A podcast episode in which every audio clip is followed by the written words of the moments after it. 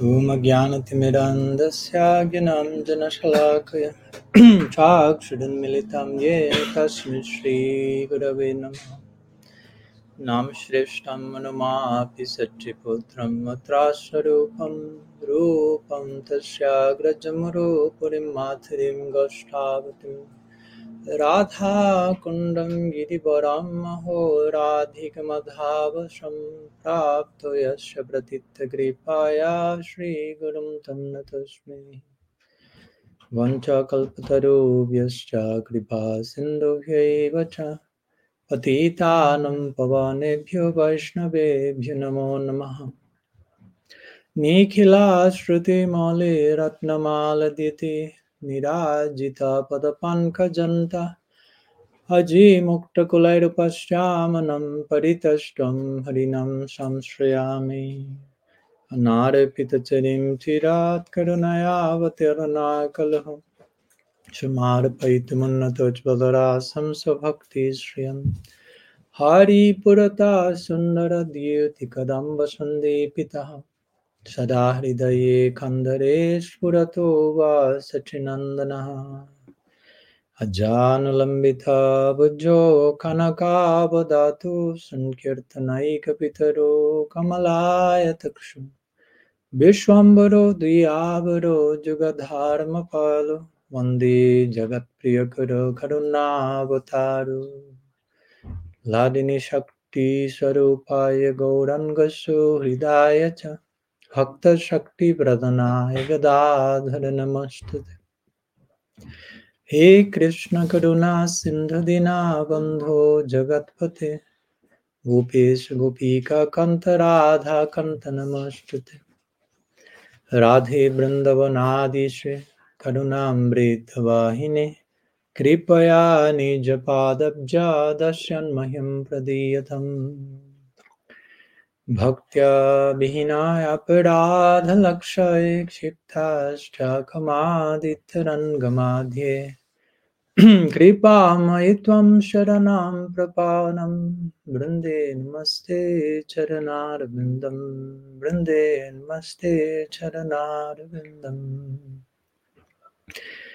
श्री सचिनंदन गौर हरि की जय। श्री हरिनाम प्रभु की जय। श्री श्री राधा की जय श्री श्री गौणित नंद की जय गौर भक्त वृंद की जय गौर Pramanand Hari Hari So, pranam to all of you.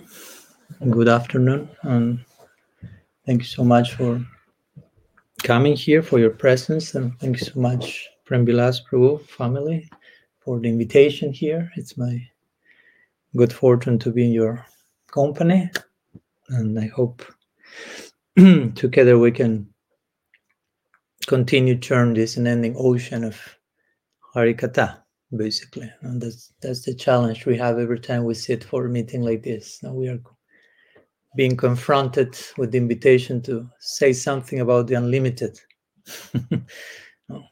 Uddhav calls this in the Bhagavatam Ananta Kata. Kim Brahma Janmavin Ananta Kata Rasasya.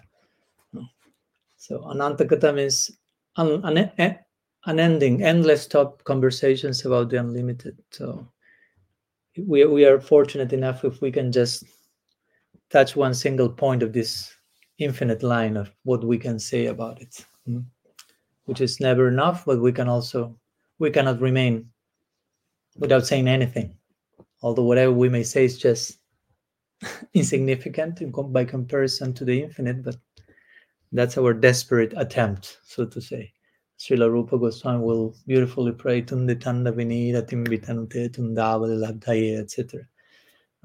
Krishna don't like to ask you for anything, but if I can ask for something, please give me a few more tongues and a few more ears, because with one tongue I cannot fully do justice to the nectar of hmm, why these two syllables, Krishna or Harikatha. No? I try to say something, I try to honor the name. One tongue is an injustice from the creator. Hmm. Two ears, at least I have one more ear than one. I don't have two tongues. I have one. At least I have two ears, but still is too little. Hmm. Somehow it's a very that's a very beautiful, healthy symptom hmm, when we feel we are being overwhelmed by the nature of, of what we are addressing. so, as Prem Vilas Prabhu mentioned today, uh, the idea I, have recently written a book called Radical Personalism. So, it was for me an interesting process because it was not the book I was planning to write.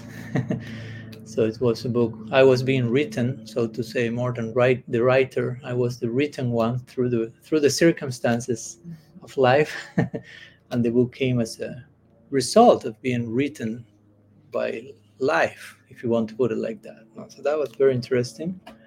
Uh, so yeah, for me, this book is about increasing my participation in my tradition, how to increase my the loyalty to my ideal, and one of the many ways.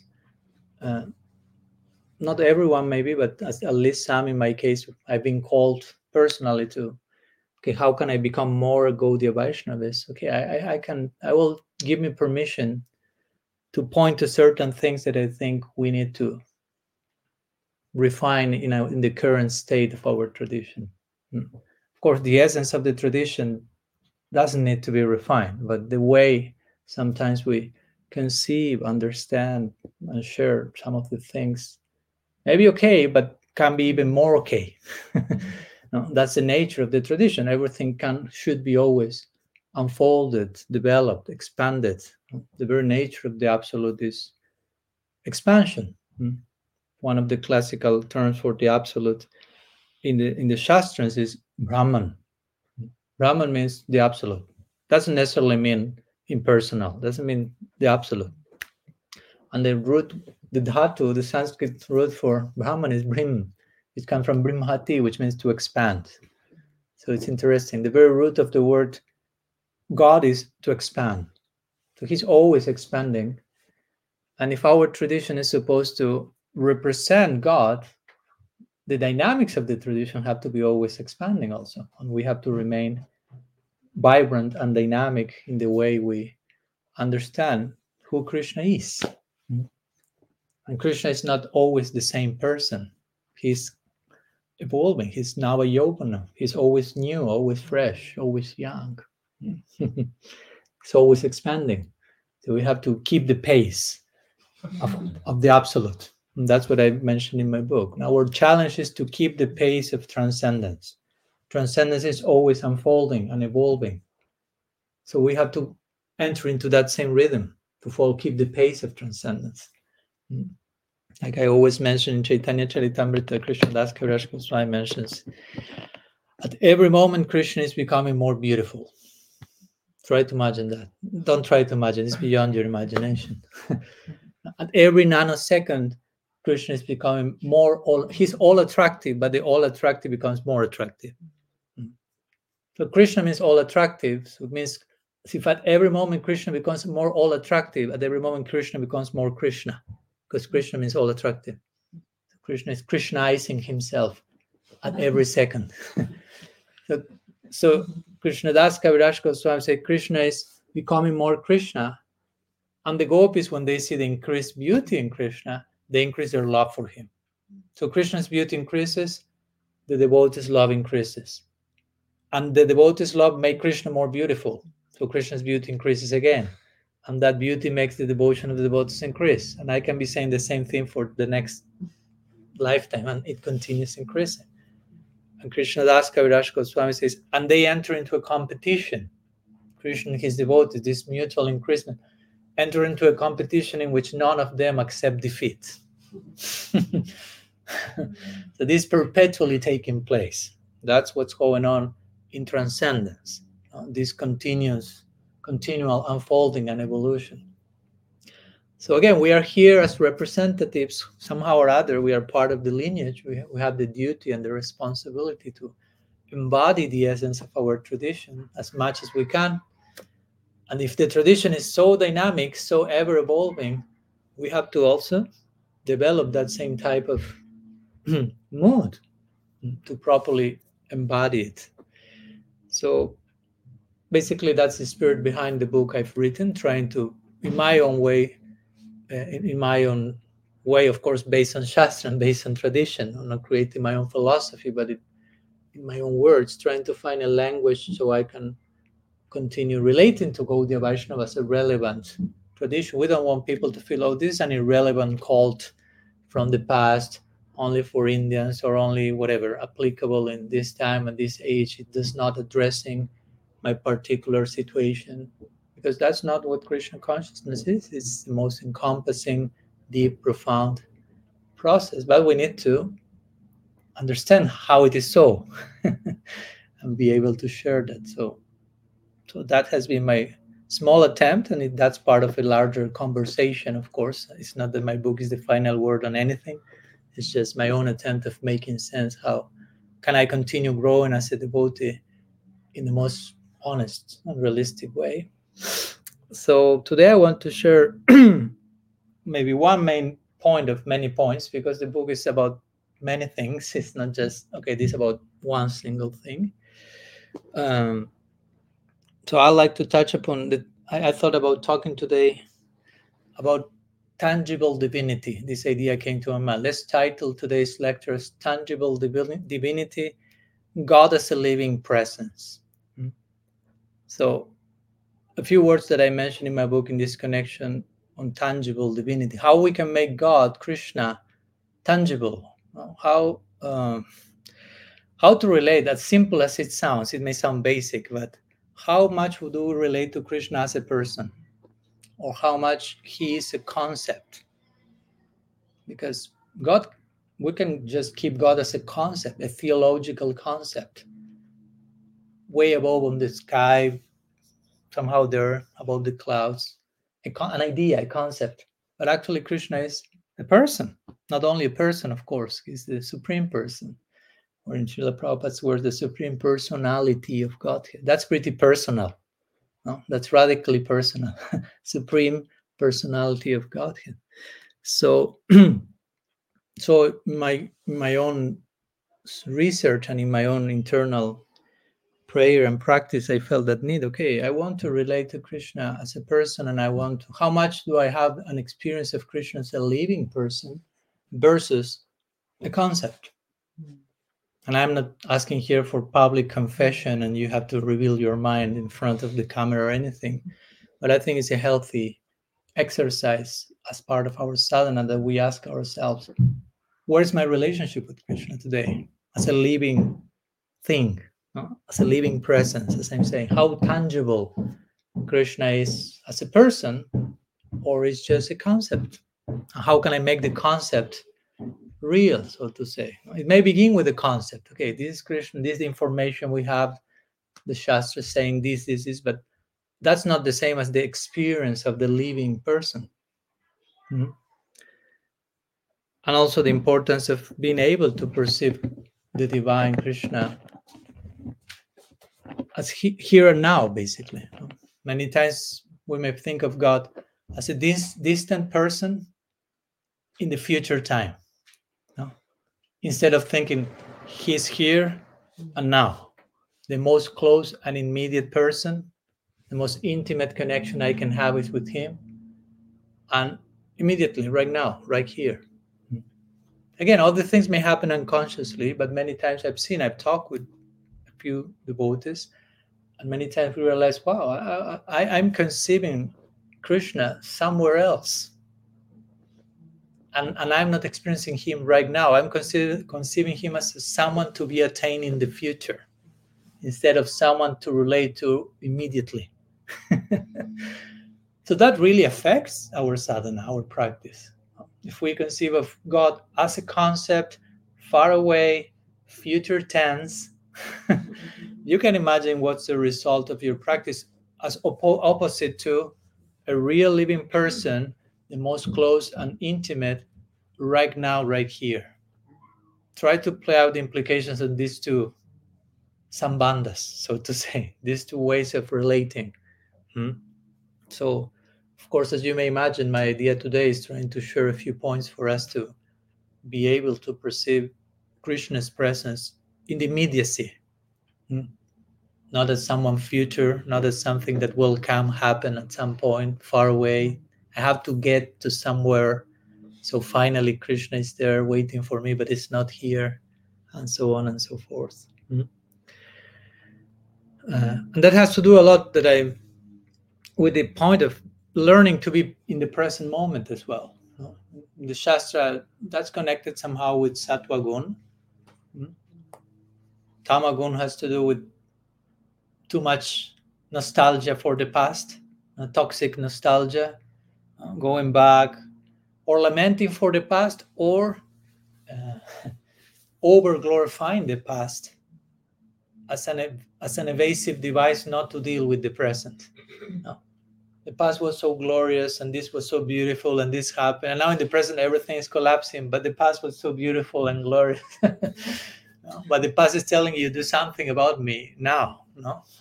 Or the future, we sometimes may go to the future, how things should be and have to be. That's more connected with rajas. Mm, the past tamas, future rajas, sattva, present moment which is not so easy. I think you, you can make your exercise. Just sit for a moment and try to be in the present moment. And don't let your mind to go to the past, to the future. Hmm. Hopefully you can do that for a few seconds. no, it's so quickly how the mind goes shopping, so to say. I have to do this, I have to do this, I did that, I did this happened to me, he said that to me 25 years ago. Sometimes it's, it's wonderful how which capacity we have to hang on to things, unresolved issues that we can realize still are influencing us decades after. But the present is the only place where we can do something when something can happen. I can only experience Krishna in the present. He exists eternally in the present he exists in the eternal present moment. So for that, we have to be in the present to connect to him. Like when we are chanting japa, I don't know, you have to be in the present moment. Shakshitva, the Bhagavatam will say. Shakshitva, like witnesshood, if you want to put it like that. You have to remain the present, witnessing reality, what's happening. Witnessing, witnessing without judging. That's another layer of complexity than the present moment gives. Just witness a situation without labeling anything without labeling people putting things in boxes just just to accept reality coming without filtering with judges judgments that's not so easy but that's sattva and again sattva is not the goal of our lives of course i'm not here promoting sattva's prayojan but most of our acharyas have recommended get to sattva as an ideal how do you say where the planes leave from the airport? What's the name of that platform? Takeoff. So an ideal takeoff. All of course, bhakti is independent and can reach anyone in any condition. But as much as we can make some arrangements in our life to take proper advantage of bhakti, sattva is generally recommended. Okay, try to get to that platform of balance, so to say, being in the present, of having your humanity in place, no, Mm. So that probably will help you a lot to to take better advantage, so to say, of the opportunity that you are being given. Mm. So the present, I, I, like I make a play of words in my book, like the best present we can give to ourselves is to be present in the present. No? That's a present unto itself. but we are not very generous with ourselves, so we don't give us that present very often. so we should give ourselves the present learning to be present in the present and of course that means listening what's happening in that present moment paying attention to what krishna wants to tell us in that particular moment hmm. So krishna's presence is everywhere. He's all omnipresent. That's one of the qualities of god.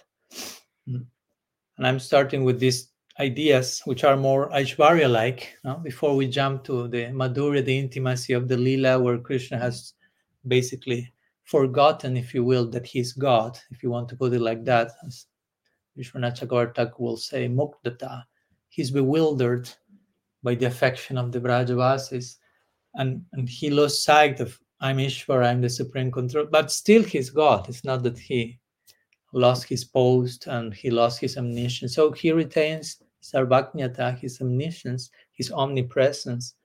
Hmm? So he's everywhere, technically speaking. By definition, Krishna is everywhere. There are so many verses. I won't torture today with you with all all those quotes. Mm, You can read the book and you can be tortured by yourself already. but there are so many verses in the Bhagavad and the Gita and throughout Shastra that show how Krishna's presence is all pervading. He's everywhere. Mm, Like one famous example when you, Krishna was accused of eating dirt by his friends. As you know, the Lila, no, Krishna was playing with his friends, and some of them denounced to the Yashoda department. no, he ate dirt. No, and Krishna said, No, no, I didn't eat dirt. They are accusing me because they are envious of me, because I always defeat them in wrestling.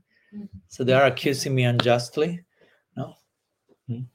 And of course, that's also that's not true either because Sridama said, that's not true. You're always, we always defeat you in wrestling. You never defeat us. No? but anyhow, that's another topic. So Yashoda asks Krishna, please open your mouth. Let's see how much earth there is. And she saw quite an amount of earth, a few planets, earth. Now, so Krishna opened his mouth, and Yashoda, so as, you, as we know, the whole planet, and Krishna inside that opening his mouth, and inside that was no, again another planet. Inside that was Krishna. So, in one sense, all these planets were inside of him. Well, when she looked outside of his mouth, he was inside his planet. So he was inside here, but here was inside him. Mm. So you can imagine just showed us bewilderment at that moment. But basically, that Lila is showing he's in everything, everything is in him. That's what he says in the Bhagavad Gita as well. So, so my point is, Krishna is present everywhere, at all times, at every moment. How much we perceive that, that's another story. but in one sense, we, we should say if he's all, all already present, the question is how much present we are. Mm. To perceive his presence, I have to be present. And generally, we are not very present. We generally are very absent. They say absent, absent-minded. They say in English, like, like if I'm talking to you and and I went like, and you will be like, hey, here. Oh, sorry. No, So Krishna is here. I'm trying to do like this at every moment, but still we have again great capacity to allow our minds to take us shopping into so many directions. No? Um, so it's important that we work on this idea of being present, not just for the sake of being present, but for the sake of meeting Krishna in the present moment where he tries to approach us. Hmm? Uh, and one of the points that I highlight, especially in the last chapter of my book, is developing the appreciation, the eye, to meet Krishna in this world, mm, which I think is a point that we in our community in general, I'm not saying everyone or any particular group, but sometimes in time there has been some, I would say, hmm, how to say, world denying approach to Gaudiya Vaishnavism uh, and excessive emphasis on asceticism. Mm, And this is sannyasi telling you that. no, so too much emphasis on renunciation, too much emphasis on leaving the world, too much emphasis on seeing the world as bad, as ontologically an obstacle. well, that's not what Shastra is teaching, actually. Mm. Mm. So it's very important that we learn to see Krishna everywhere. Mm. Not we, we, we should be careful. Like for example, in the scripture it is said that the symptoms, when they are speak about three levels of devotion, of course there are so many levels, there are not only three. But if we are to generalize, we will say Kanishta, Madhyam, Uttam. Of course, inside those three, there are 33 million varieties, so to say. But the symptom of the Kanishta is he or she perceives Krishna in the altar. So that is interesting. The symptom is how much you perceive the presence of God. That's a symptom that the scripture gives. According to that, you can be more or less advanced. How much you perceive God in any moment, in the present moment. So the Kanishta will see God on the altar. So the, the curtains are closed, God disappeared, basically. And I can do other things and I can behave differently because he's no longer there. He's not watching, he's behind the curtain. I go to the temple, I, I follow all the protocol, I put the proper clothes, I cross that door, I'm somewhere else, bipolar, basically. So Kanishta, I mean, we have to begin somewhere. We are not condemning the Kanishta, but it's a very limited, hyper localized view. God is there. Okay, we have to begin somewhere. At least God is in one place, no? in the altar, or probably only my altar. That's Kanishta Kanishta. No? God is in my altar. In the other's altar, let's see. I don't. I'm not so sure. No? So when you become a more advanced Kanishta, you will think, okay, he's in every altar. the closer you get to a Madhyam stage, you will realize, oh, he's not only in, in, the altar, he's also in other people. He's in the heart of other people, other devotees, other people. Mm. So the, the, the presence of God in the altar starts to get amplified, like universalized. Your altar, you start to realize, oh, the altar is not only in the corner of my room. The, art, the altar is bigger than when I thought. So Madhyam is saying, okay, God's presence in other living entities. And Uttam are saying God's presence everywhere. Not even in living entities, but in every atom. Shastra is saying in every atom, Paramatma is there. Try to imagine if you perceive the presence of God in every atom. mm-hmm that's what Prahlad Maharaj was seeing when, when, when, as we said the other day, when Hiranyakashipu asked him, Where is God? Hmm? And Prahlad said, Where is he not? He was watching in every direction and he couldn't not see he, the presence of God. Try to imagine that's the degree of how much he perceives the presence of God. Mm-hmm. I'd like to share a few words from my book, if you allow me. Do I have the blessings of Prem Vilas, Prabhu? Okay, thank you. Just asking for permission to begin with. This is Flower. She wants to come in. Okay. She can join us. Yes. so in this connection, I'm saying she likes my bag. You can see how she liked that. they were associating each other. Once we over localized God's action or presence in one place, on one or one mission, or one ritual, deity, or any isolated event, we can easily conclude that He's not in any other place. Or even worse, that He's not available everywhere and at all times. While Gaudiya Vaishnavas officially accept that the ultimate reality is both immanent and transcendent, Sometimes too much emphasis on the transcendental side makes us lose sight of the reality of God's presence in every heart and atom. And we may end up conceiving Him as being somewhere upstairs in heaven or the spiritual realm. So, anyhow, some thoughts in that connection that we sometimes may over localized. God. God is only in this altar. God is only coming from my guru. God is specially manifest in the mission I belong to, or whatever, any form of over localization of God when actually He's available everywhere and at all times. Mm-hmm. And this world is not an exception to that rule. That's my point. This world is a Shakti of Bhagavan, one of many, and every Shakti is in the service of Shaktiman, in the service of its ener- energetic source. So by properly addressing each one of these Shaktis, they will point to their source. They will show who they are serving, basically. Hmm. This is what Vishwanath Chakravarti Thakur mentions in one commentary to the Bhagavatam. He says, the material energy, he will speak about that as Maya Devi or Maya Shakti personified. She is a Vaishnavi of the highest devotion. It's okay. okay. She's thirsty. so she's he says the material energy is a Vaishnavi with the highest devotion. So by properly approaching her, we will get closer to Krishna. So imagine if, if you say, okay, material energy is a Vaishnavi with the highest devotion, and we say, ah, this material world is horrible. No? You're committing Vaishnavi aparadh, we could basically technically say. No? Hmm? By saying the world is bad no and, and this is another problem that sometimes happens and i've seen quite a lot no by by thinking the world of matter is bad we'll think whatever is connected to the world of matter is bad the body is bad emotions are bad thoughts are bad family life is bad sexual life is bad, everything is bad. So you start to live your life.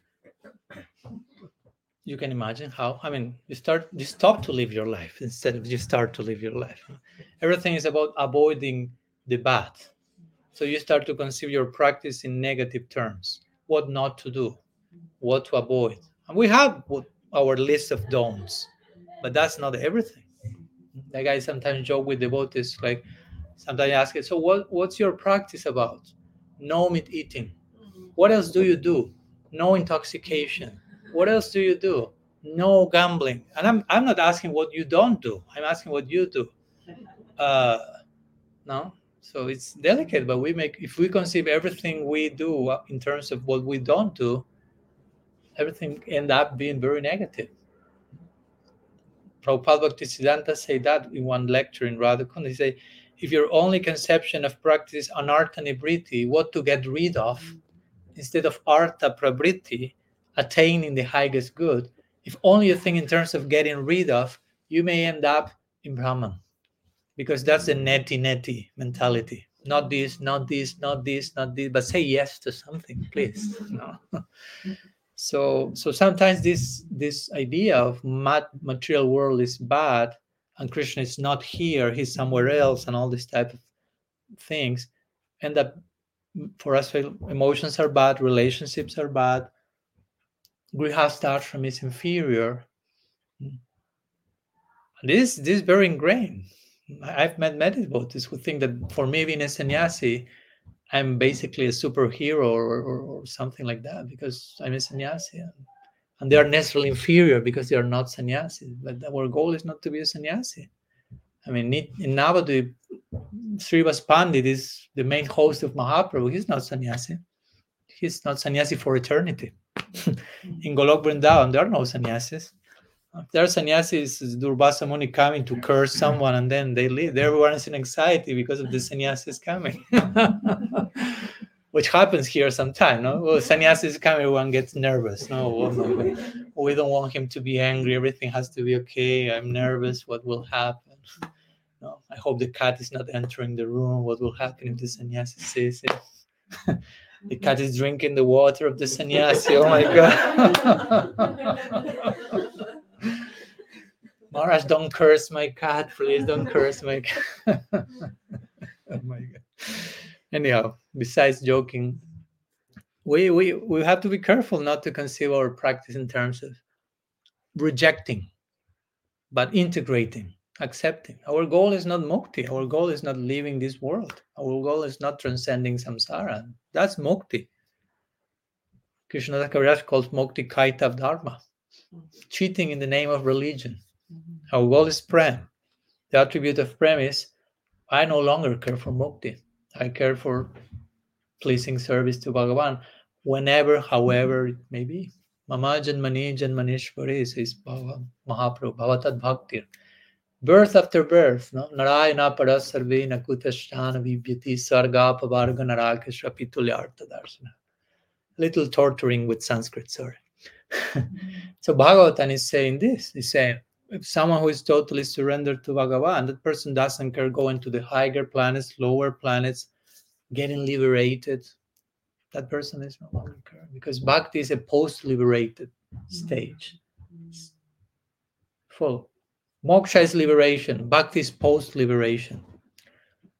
You care so little for liberation, and you are immer- that that even it seems that you are a conditioned soul. That's the situation of the Brajavasis the Brajavasis are care so much, so little for liberation that they seem to be on the opposite spectrum. They seem ordinary beings if you just look at them superficially. They seem entangled in village life and house and family. But it's, it's not that they are not liberated, they are post liberated. They are so way beyond liberation that it seems that they're not liberated at all. you follow when Krishna was asking them, in the Bhagavatam, what they were asking Krishna, show us our next life. Hmm. After Nanda Maharaj returned from Varuna kidnapping him, they ask him, We want to see where we will be our next life. Krishna gives them kind of a, a portal, a vision. And basically, they see themselves doing the exact same thing they were doing there. They were started like. Uh, and my point is, they don't care for anything else apart from what they already were doing. so that's our tradition. One sense, we do not care for leaving this world. Why? Because also we have realized this world is actually not bad. Mm. To be human, like we are here, is not bad. Humanity is not an obstacle. In our tradition, we want to be fully human and fully divine. That's what we call Nara Lila. Krishna Raya Tikakila Sarvotama Nara Lila. Tarabapu Tanhara Sarup Sechitanya Charitamrita. Gopa Vesha Venukara Navakishur Natavar Nara Lila Hay Anurup. The highest Lila of all is the Nara Lila, where Krishna is fully divine but fully human. So if you don't have your humanity in place here, how do you expect to enter a place where there is full humanity and full divinity? Mm. Mm. So, my point is again, we are trying to speak today about Krishna being tangible presence, living presence in my life, where to perceive, how to relate to Him. Why not start where you are? Mm. Not thinking, I'm thrown in, thrown here in samsara. I have no connection to Krishna. But hopefully, in some future life, when I get over there above the clouds in Golok Vrindavan, Krishna will mm-hmm. be waiting me, and I will be able to. I, and we are creating that that distance, that abyss, and we think this is totally bad, and miserable, and profane matter, and ugh, no? but Krishna is in every atom we already say Bhagavan is in every atom. Watch out for insulting Krishna's presence in every atom. Every atom is an embassy of the presence of God, oozing with divine presence, if we have the eyes to see. Hmm? Again, the highest devotee is seeing where God is not. And of course, you can tell me, well, Maharaj, yes, but that's a vision of the highest devotee. I'm not the highest devotee. Okay? But nonetheless, the vision of the highest devotee should be our guide because that vision is showing us how reality looks like, how actual the ultimate reality looks like. God is present everywhere. Although I'm not seeing that yet, I should make that vision my ideal. I should pursue that vision, even in theory, if I know that I have to pursue that gradually. So, again, just to make it clear, family life is not bad body emotions is not bad because why? Because the world of matter is not bad. Material energies again an energy a potency a shakti of shaktiman and we don't want to commit vaishnavi aparadh as i say no? so vaishnavi engaged in the highest service to him. Mm-hmm. Prabhupada Bhaktisiddhanta once he said in a very nice letter I quoted that I don't recall in which page but he says whatever we find in this world is potential paraphernalia to be offered in the service of Krishna. That's what, what we find in this world, like a big arati plate. And we have the arati plate, we call what's there paraphernalia, the incense, the lamp, which represent this panchabhuta, no? air, water, fire, ether. So he says all these five elements are actually what everything is made of in this world. So they, this plate represents everything. So Prabhupada Bhaktisiddhanta will say this whole world is like a big arati plate, no? Mm-hmm. air, water, fire, either. And all of that is to be offered to Bhagavan. Everything is potential paraphernalia to be offered to Krishna. But of course, it's up to us if we have the eyes to treat material energy as such mm-hmm. Again matter is material energy is already serving bhagavan. Probably material energy is serving bhagavan way better than how we are serving bhagavan. At least me. I don't dare to think oh maya devi yes the vishwanath chakravarti thakur he, she's a devotee of the highest order. I'm not a devotee of the highest order. Maya devi is my senior. I my pranam hmm? So we should be able to to relate to everything accordingly. You know, there's this beautiful verse from Narad Pancharatra, which is quoted in Bhakti Rasamrita Sindhu and, Chaitanya Charitamrita, Ananya Mamata Vishnu, Prema Sangata Mamata. If you love God, you love everything that exists in relationship to Him. When you love someone, Prabhupada will, Srila Prabhupada will say, if you love me, you love my dog. That was his way of saying it. You love everything in relation to the person you love. If you love Prem Vilas, you have to love flower. That will be the immediate example here. so if you love Krishna, as we will like, like yes, you will love whatever is in relation to him. And it happens that everything is in relation to him. so you cannot not love anything because everything is in relation to him. That's how he made that. Mm. Mm. So we have to be careful not to say, Krishna, I love you, and then treat everything else in a different way. That's not, Krishna will say, I don't believe you that much, that I love you, you tell me the other day. You go to this intense verses in the third canto, Kapila Dev is talking about Archana. Mm. Those are the verses I will say, recommend to anyone who asks me, Maharaj, give me some advice on Archana. I won't go to the mudras and the rituals and the mantra. I will go to that section where he says, if you worship the deity, but then you mistreat other living entities, that worship is imitation. It's like pouring ghee on ashes, he says. If you worship Krishna, but make the least difference, he says, between different people, that worship is useless. Strong words to make that point, no? Like if we are actually trying to connect with the divine, that has to become reflected in everything else because everything else is in connection to him. it's not that I love you, Krishna, and I mistreat the rest of the world. How can you? Like the famous saying says, how you do anything is how you do everything. No. The way you do something is, sh- is shedding light of how you do everything else, basically. Mm-hmm. So Krishna is making that very clear. He says, I mean, both spirit and matter are in me. These two energies are are connected to him. We cannot just separate. So we we, we have we can find the presence of the divine here. Hmm? So that's a way a good beginning point, let's say. Krishna says that in Bhagavad Gita, chapter 9, verse 19. And, and Prabhupada comments on that. I have here the commentary. He says, For Krishna, there is no distinction between matter and spirit. Hmm. In the advanced stage of Krishna consciousness, one therefore makes no such distinctions. He sees only Krishna in everything. Hmm. So again, when you are advanced, you are no longer even thinking about material and spiritual. Hmm. Srila Sridhar Maharaj will say that very beautifully also. He will say, uh, he will say, material scientists doubt of the existence of the spirit. And he says, doubt of the existence of matter. Like implying we see consciousness everywhere. We start to wonder, is there matter actually? Matter, matter, everything is Krishna is behind everything. As you advance the more, you stop making those distinctions. Krishna is present everywhere. Hmm? So also like the Bhagavatam is mentioning, know, one thing that causes a disease, you can use it therapeutically, and that same thing can cure you. So in the same way, if we approach this world with a dysfunctional attitude, the way to heal that, that is by approaching this world with a proper attitude, hmm, with a redeeming attitude, basically. Hmm.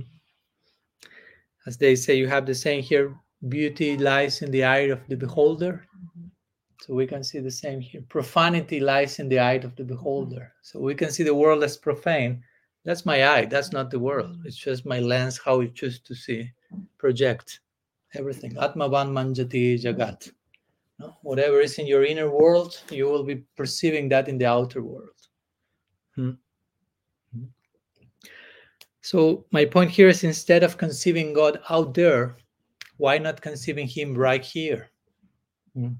Why not reorienting our practice hmm. instead of him to wait, waiting for him to descend from the clouds or something like that? Why don't try to perceive his presence as a tangible, again, tangible divinity, living presence? so for me, it's important that we redeem our connection with this world and with matter because it has a transcendental background for example, if you go to the Vedanta Sutra, Vedanta Sutra says one, my favorite sutra is Lokabhatu Lila Kaivalyam, which basically means the background to this material universe is the Lila of Bhagavan, is the celebration, the divine play of God is the background of this world, which basically means, and this is unfolded in the commentary on that sutra, Baladev Vidyabhushan say, Radha and Krishna are experiencing so much joy and ecstasy together with all their associates that that bliss starts to fulfill them and to the point of overflowing them. And that overflowing becomes the material creation. That's an interesting idea story for the material creation. So they connect all these material universes to the like a sprinkling of the bliss happening in the spiritual world. So they are directly tying one thing with the other. So we don't see one thing isolated from the other or as an obstacle to the other or in competition to the other. Mm-hmm. And bhagavan himself if that's not enough krishna himself comes to this world repeatedly avatar that's what we call avatar. Avatar means crossing from up to down coming to this world with all his retinue retinue you pronounce? Yeah with his associates to execute his lila. And, and what the jiva goswami says in krishna sandarbha for example once krishna finishes one his lila on one planet earth he continues that on another planet earth. And then he continues so in, in, in one sense he's always on planet earth executing his lila so how bad is planet earth how much how bad can be this planet if krishna is choosing to come here over and over again to execute his there must be something good let's begin there at least no? Let's open ourselves. If krishna is coming so many times here to perform his lila eternally we have to find we have to make peace with this world i will say. We have to make peace with material energy mm, to heal whatever needs to be healed inside of us mm. So in this way i think this is a very important point to understand the universe is not against us Mm, there's not outside of us some enemy trying to make us fall because this type of myths sometimes get ingrained in us no? we, we start to see maya shakti some evil personality willing to see ourselves know suffering and she's serving bhagavan know? but they are giving us the option to choose because again the goal of our lives is love and love is a voluntary action love has to be voluntary to be love and for being voluntary you have to have another option follow you, you cannot have only one option if I tell you love is a voluntary decision, and you say, okay, how many options do you have? No, you don't have any option, only love. So how much that is a voluntary decision? I have not a second one. So you have to have a second one, and the second one, well, can end up being quite problematic if we we know it. But that needs to be there, so love remains love. Love remains a voluntary decision. But it's important, at least, that we understand this world is not against us there's no conspiracy, so to say, universal conspiracy against us. Mm-hmm. And not only the world is not bad, the world is so much so favorable that Krishna comes over and over again to perform his lila here mm-hmm. and call us through that to redeem our own existence. Mm-hmm. So I want to make that point before just wrapping up, and in case you have any comments or questions, but we are here in this particular situation as sadhakas, as practitioners, and our attainment of the spiritual world begins here or nowhere at all. Mm-hmm. Mm. It's not that I'm here, I don't know what to do, I'm rejecting everything, but at the end of my life, somehow I will be thrown into Golok Vrindavan. Mm-hmm. It doesn't work like that. No, it's not automatic, it's not mm-hmm. forced. No, it's not formulaic, you know, because sometimes I've heard devotees telling me, Oh, Maharaj, if I chant my 16 rounds every day without failing, at the end of this life, I'm being transported to Golok Vrindavan. And it's like, do you think that everything works like that, mathematical, like a number? Mm-hmm. Uh, and also the question is, what's the quality of that? Mm-hmm. 16 rounds of what? Namaparadh, Namabhas, Sudhanam. Let's let's go into the details.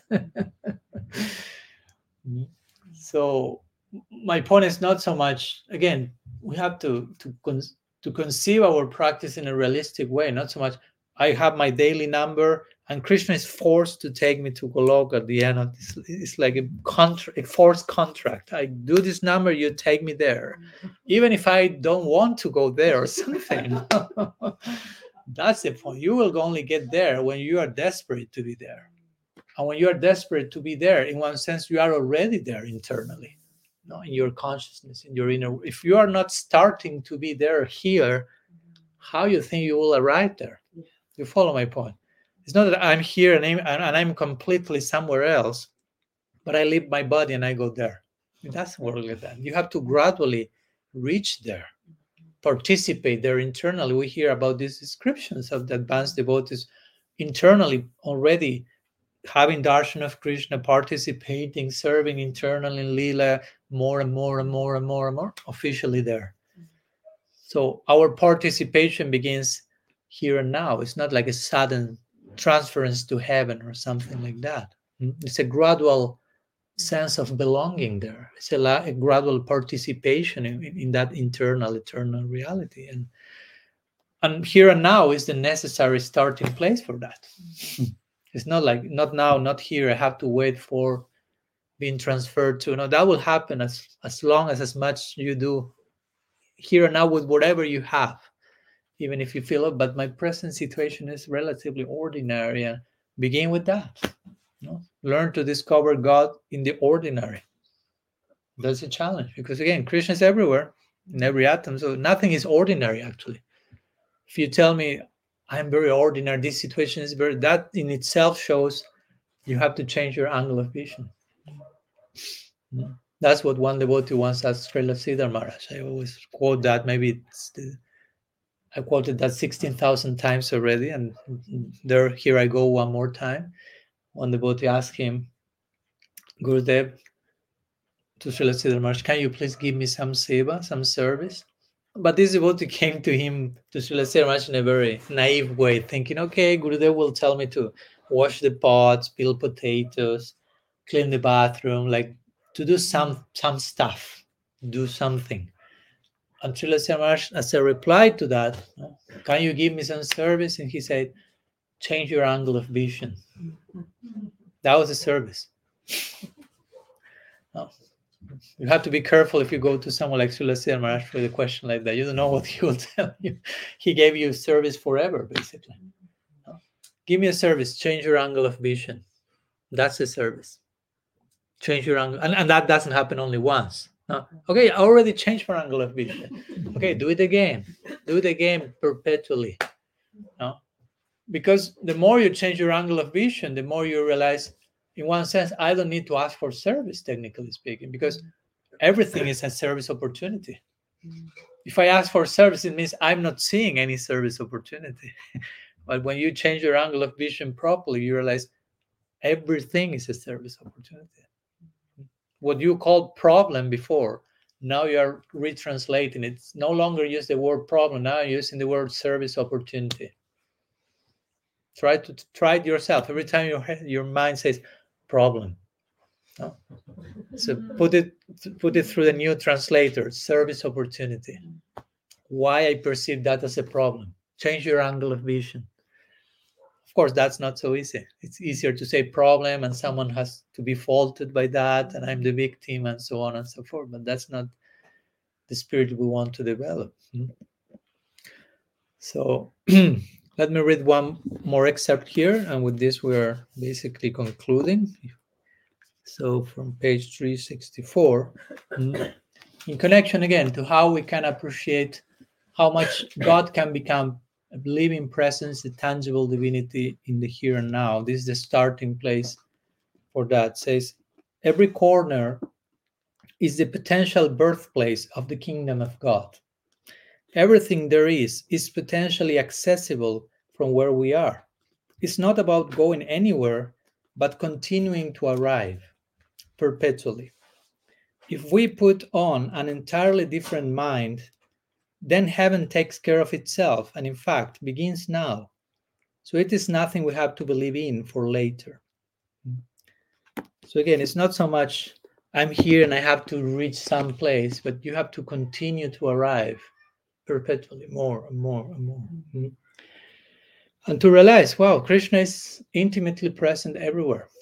In one sense, we could say, and I mentioned that in my book, Krishna is so close that sometimes I lose sight of him. he's as we lose sight of Krishna many times, but not because he's so far, but because he's so close. Uh, something is too close, I, I I may think like, oh, where it is. No, I cannot see it. If I put my my my hand on my eye, so close to my eye, I cannot see my hand because it's so close. Oh, now I can't see it. No? Sometimes Krishna is so close, so intimate, and we like he disappeared. Why you are so cruel to me? And Krishna's like, I'm closer than ever now.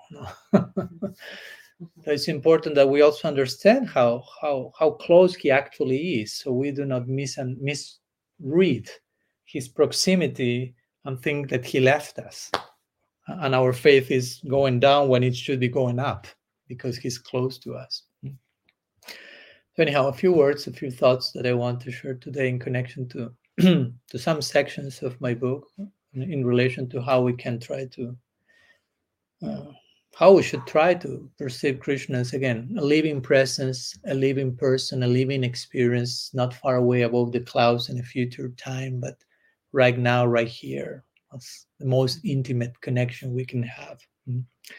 And again, not only through our chanting, but through every single thing that happens throughout the day. That that's the challenge to make our practice our lifestyle. No, practice doesn't mean I chant my round. That's my practice. And what do you do the rest of your day? Mm. Sometimes I hear devotees speak. You know, this is my spiritual life. This is my material life. Why you are creating that duality? Why you are labeling one part of your life material life?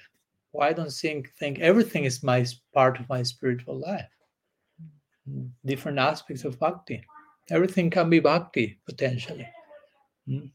Jiva Goswami says there are some activities which are intrinsically bhakti. He calls them Swarup Siddha Bhakti. Hmm? Bhakti Sandarbha over there. which Kir- Sravan, Kirtanam, Smara, all this is bhakti. Even if you don't know it's bhakti, it's bhakti. Even if you are doing kirtan, you don't know what's going on here. You are receiving bhakti samskars, devotional impressions. Even engage unconsciously, that burns some fruit. Swarup Siddha Bhakti. But there are other activities like taking a shower. That's not described in Rupa Goswami's 64 angas of bhakti as one. No? Take a shower, that's bhakti. That will be bhakti. Everyone will be already a pure devotee, basically. Every single day taking shower. Anyhow, peeling potatoes is not bhakti intrinsically. But he says you can do all those things as bhakti in connection to bhakti. I can peel potatoes for Krishna. That's called Sangha Siddha Bhakti, an activity that reaches perfection by association with bhakti. Peel potatoes is not bhakti, but in order to please Krishna, I offer some bhoga for it to be, pre- then I peel, that's bhakti. So you can extend that same principle to every single thing you do from, from the time you wake up till you go to bed. Everything is potentially bhakti. That's the generosity of bhakti. Mm. So hopefully we can open ourselves to that generosity mm, and embrace such an opportunity that has come to our lives. Mm. Bhakti Devi ki jai.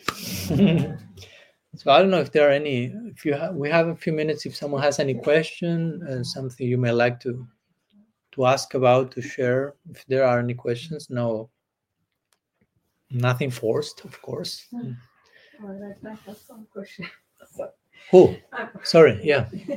so in the nectar of instruction, it has been written Mhm. like uh, you should avoid uh, undesirable things, uh, which is not favorable for bhakti. Yeah. You should reject. Yeah.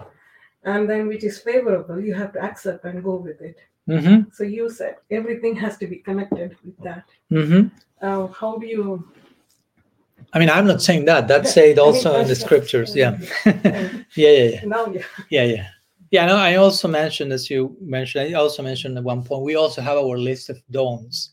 No, anukulya sankalpa pratikulyasya varjanam. At the beginning of Saranagati is accept what's favorable, rejects what's unfavorable. Mm. So but rejecting what's unfavorable can mean only let's give an example now or, or give me give me you give me an example what could be something unfavorable that we should reject as bhaktas Prajalpa. prajalpa which means gossip let's be literal no? with mm-hmm. Mahaprabhu say Raghunath Das Goswami also Gramya Kata, Nasani Vikra, no? village talk. No? Mm-hmm. Oh, this is- So we should reject that. And I say we have to connect everything with Krishna. Of course, with this, I'm not saying let's gossip for Krishna. Maharaj gave us blessings to do that. So we can gossip. No? We are connecting with you say Krishna every 10 seconds, and we somehow connect the gossip with Krishna. No, the way the way to connect everything with Krishna means gossip means disconnected talk. In a, in a, speaking of connection and disconnection, so gossip, gramya kata, prajalpa means we are talking, but we are not connecting with Krishna. The talk ourselves. So the way to connect everything with Krishna will be harikatha. No? It's talking with Krishna in the center. You follow? So it's not that we have to avoid talking. We have to avoid talking disconnected from Krishna. And the healthy way is talking in connection to Krishna. So in that sense, my point is we don't need to reject talking. We not need to reject anything. We only need to reject the wrong way of doing everything. And we have to know how to do everything in the proper way. That's what Rupa Goswami called Yukta Vairagya. Anasaktasha Visayam Yathartham Upayunjata Nirbandha Krishna Sambandhi Yuktam Vairagyam Uchate. He says proper renunciation means not to reject anything, but to do everything in connection to Krishna. Mm.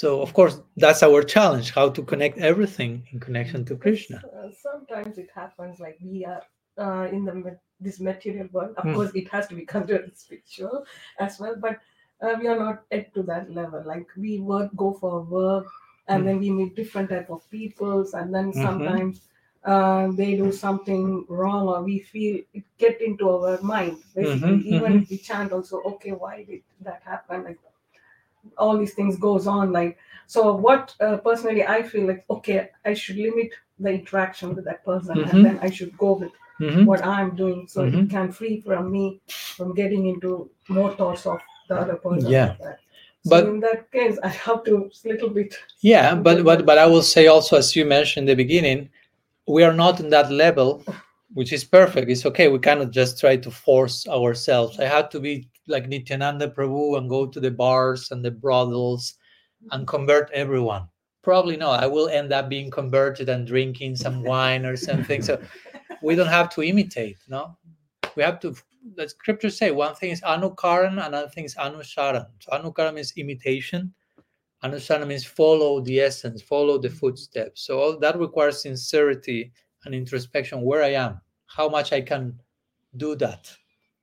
So in that situation you are mentioning, for example, yes, it's okay that you understand, okay, in this particular environment, I become affected. But the point is, because I'm not, I mean, not to make it like a guilt trip, but I take responsibility. I'm not advanced enough. And that's why I'm getting disturbed. No, I'm not blaming the other ones because it's easy to say, all, all these demons and all these people, they are so degraded that that poor me and being affected by them. Mm-hmm. And it's no, I don't have enough. I'm not able yet to see Krishna in everything because if I will have the vision, that wouldn't disturb me. I may be overflowing with compassion by seeing their conditioning but I'm maybe not in that moment. It's okay. No, we can also be generous with ourselves on some level. But in principle, we have to know take responsibility and know in potential I could be I could have such a vision that I could remain with these people and I can increase my love and compassion for them. I'm not ready yet. And that's why I need to take a distance. It's not their fault. I don't have the capacity to not be disturbed by them so so you are taking a distance but not rejecting them not it's not about rejecting although externally it may sound reject a satsanga and it sounds like they are the bad guys no be protected from the bad guys but actually if you understand properly it's about no, take responsibility that you don't have the capacity of remaining compassionate and loving and transcendental in that situation. so you take some distance to go deeper, to grow, and hopefully in time you can get closer to them without being disturbed. so for me, that will be a more again responsible situation because if not, we play victim consciousness and we end up like blaming everyone, and we are victims of the world basically, you know, and that's not so healthy. Karneshwari. Yeah, two things um, both to do with the world. Um, so the first thing when you're talking about this more negative attitude that we just got to get out of here, and that's more like mukti. So would you say then that this understanding that we got somehow in Krishna consciousness that it was meant to just be a motivation to get more serious, but somehow it's become a negative idea rather than just a motivation. You know, like I think it was presented like that to us that just get out of here. It's horrible. It's a place of suffering. It's a place of death. It's Mm-hmm. you know, just get out of here. Finish up your business and get out.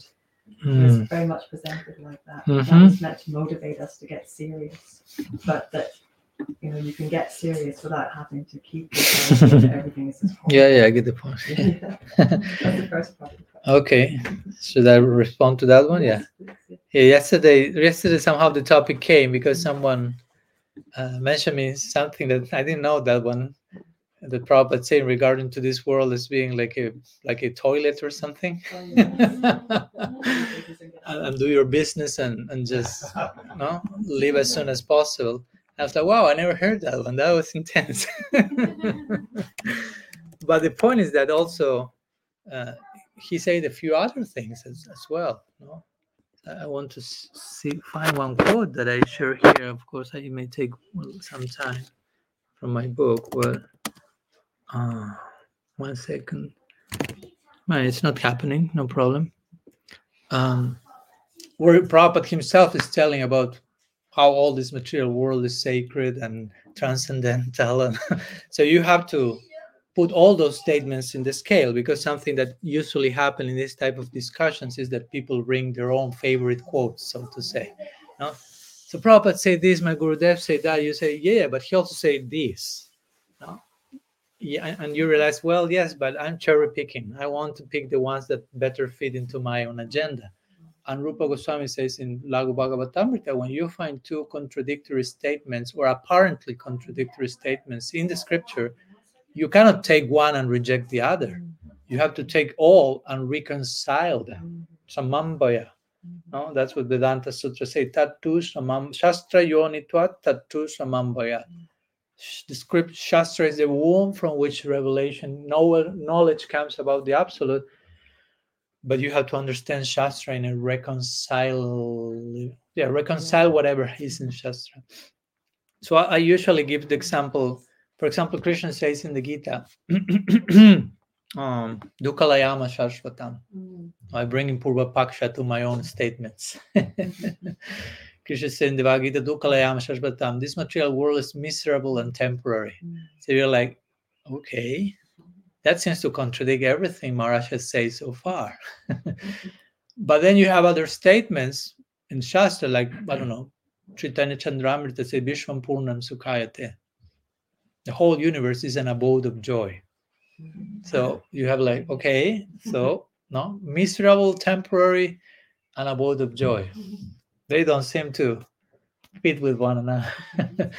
so then when, when we have to understand that, that this that Shastra, not only Shastra, but different teachers will address the audience according to, to their adhikar, to their the place they're in. And they will speak in different ways. They will use different approaches, different emphasis because not everyone is on the same level let's be realistic it's not that everyone is in the same level not everyone understands the same language the same examples um, so in some cases shastra will say this is bad get out of here. But actually that's not the final teaching. It's just to prevent in the immediate people who is too how to say too blind in how to approach some. I gave the example yesterday. It's like a if a, if a, if a child a naughty child wants to put the finger into the plug and the finger the plug is even little broken and the child just come from the pool is all finger with water. That will be the end of the child Mhm. basically. But he wants to taste the rasa of being short circuited no electrocution rasa something like that. He wants to taste that. I mean child are exploring everything you have to take care of them. So the mother sees that and says he will kill himself that he doesn't know the consequences of this. So she said don't put the finger there mm-hmm. you will get electrocuted. He doesn't know even know what's electrocuted. So he still s- mm-hmm. prevail. But she'll say that plug is bad. There's a monster there. No, it will kill you will eat you. And maybe that's help for the child it's like shock treatment and the child's like and then the mother will explain him actually what's going on so somehow like something like that no? so sometimes shastra will use words like boom this is terrible this is bad don't do that. But if you have a little bit more of maturity there, there is a more comprehensive explanation. So because of that sometimes scriptures or acharyas like you mentioned will give certain lesson but preparing the ground or preventing from something so eventually we will be more prepared to receive another types of lessons. I mean you can find that throughout the vedas throughout history. The second part of my first book is basically all about that. You know, how many how many examples we, find of that in shastra? You know. we are giving one teaching because we don't have the capacity to process the whole thing. And eventually you will have the more and like krishna begins in the, the to give you an example how the the gita begins krishna is telling arjuna follow your dharma chapter 2 third 3 of the gita. How how does the gita concludes? Give up all dharma. No. so you say like what's going on here? Well what's going on? There are 600 verses in between.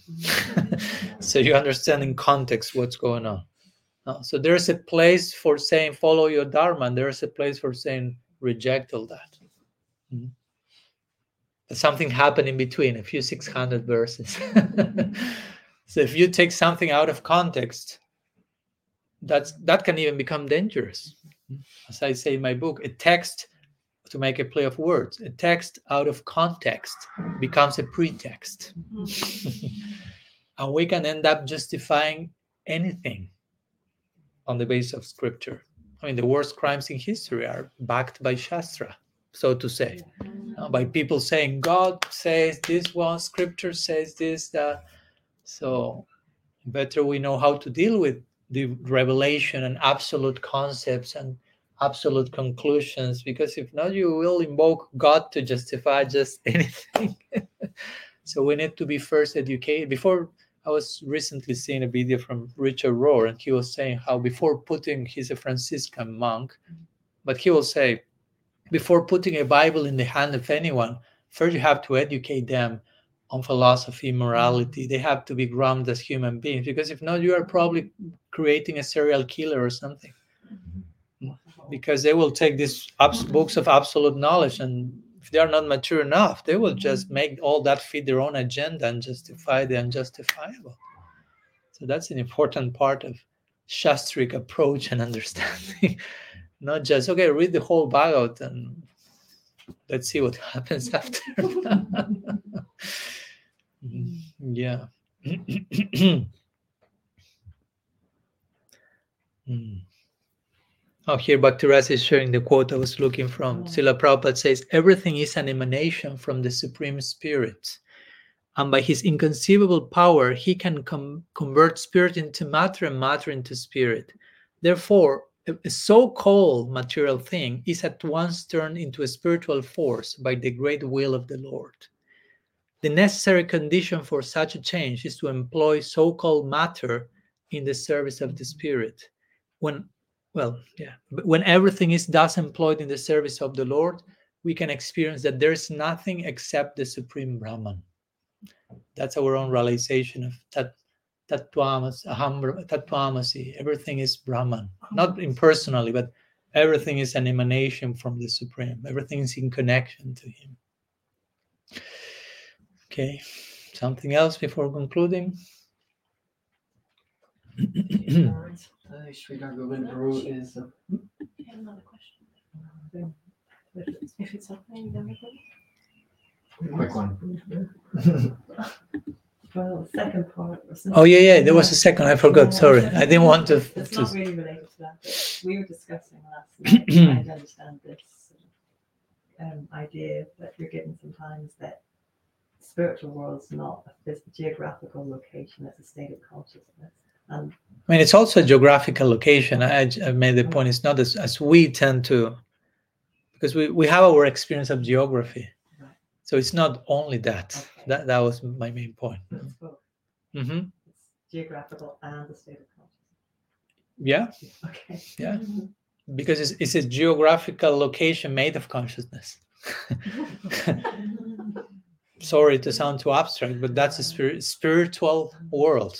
No, you can say spiritual world means geographical location. Spiritual means made of consciousness. No, Srila Sri Maharaj will speak about planets of faith. No, It may sound difficult. No? How do you think of a planet made of faith?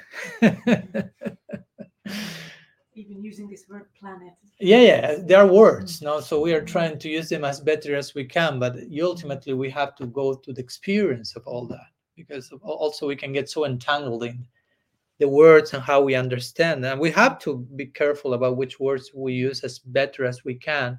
But at the end of the day all those words and descriptions are meant to like to inspire a practice that will take us to experience. And when you have the experience then you understand what we are talking about. Because if there's no experience like still like planets phase geography 3d spiritual world when one is having that experience like okay. And in one sense you we cannot put it into words fully. We like the vedanta sutra will say ikshate shabda which means in relation to the absolute we cannot say anything. But we we try. We say as much as we can but still so yeah. I think it's good that we try to think about those things till our faculties collapse. Mm-hmm. No, No, because you try to think about the planet made of faith. In, in a few minutes, you will see smoke coming from here. so that means you are trying to use all your faculties to their limit, and those same faculties are showing you their limits. So you realize to go beyond this, I need another method. No, I, I cannot go through my head mm-hmm. but I have to use my head as much as I can. I don't have to be lazy in thinking using my intellectual rational faculties, but I have to use them to the point that they show to me their own limits. So then I can adopt a transrational method to go beyond that. So, which is revelation, is practice. Yeah. So that was a question I or just interrupted the beginning No, of the question. it. Okay. Okay. Okay, uh, Sridhar Govind is going to uh, arrange Arti tray for Gaur Arti and Radha Krishna Arti. It's quite customary at the end of Maharaj's uh, programs. We all take a group photo. If you're all okay, we'll have one. Okay. Jai. Srimad Mahaprabhu ki jai, Harinam Prabhu ki jai, Gaur Praman. Hari Hari बोल जय वंशकल्पतरुभिश्चाग्रपसिन्धुभ्येवच्च अतीतानां पवानेभ्यो वैष्णवेभ्यो नमो नमः अनन्तकोटिवैष्णववृन्द की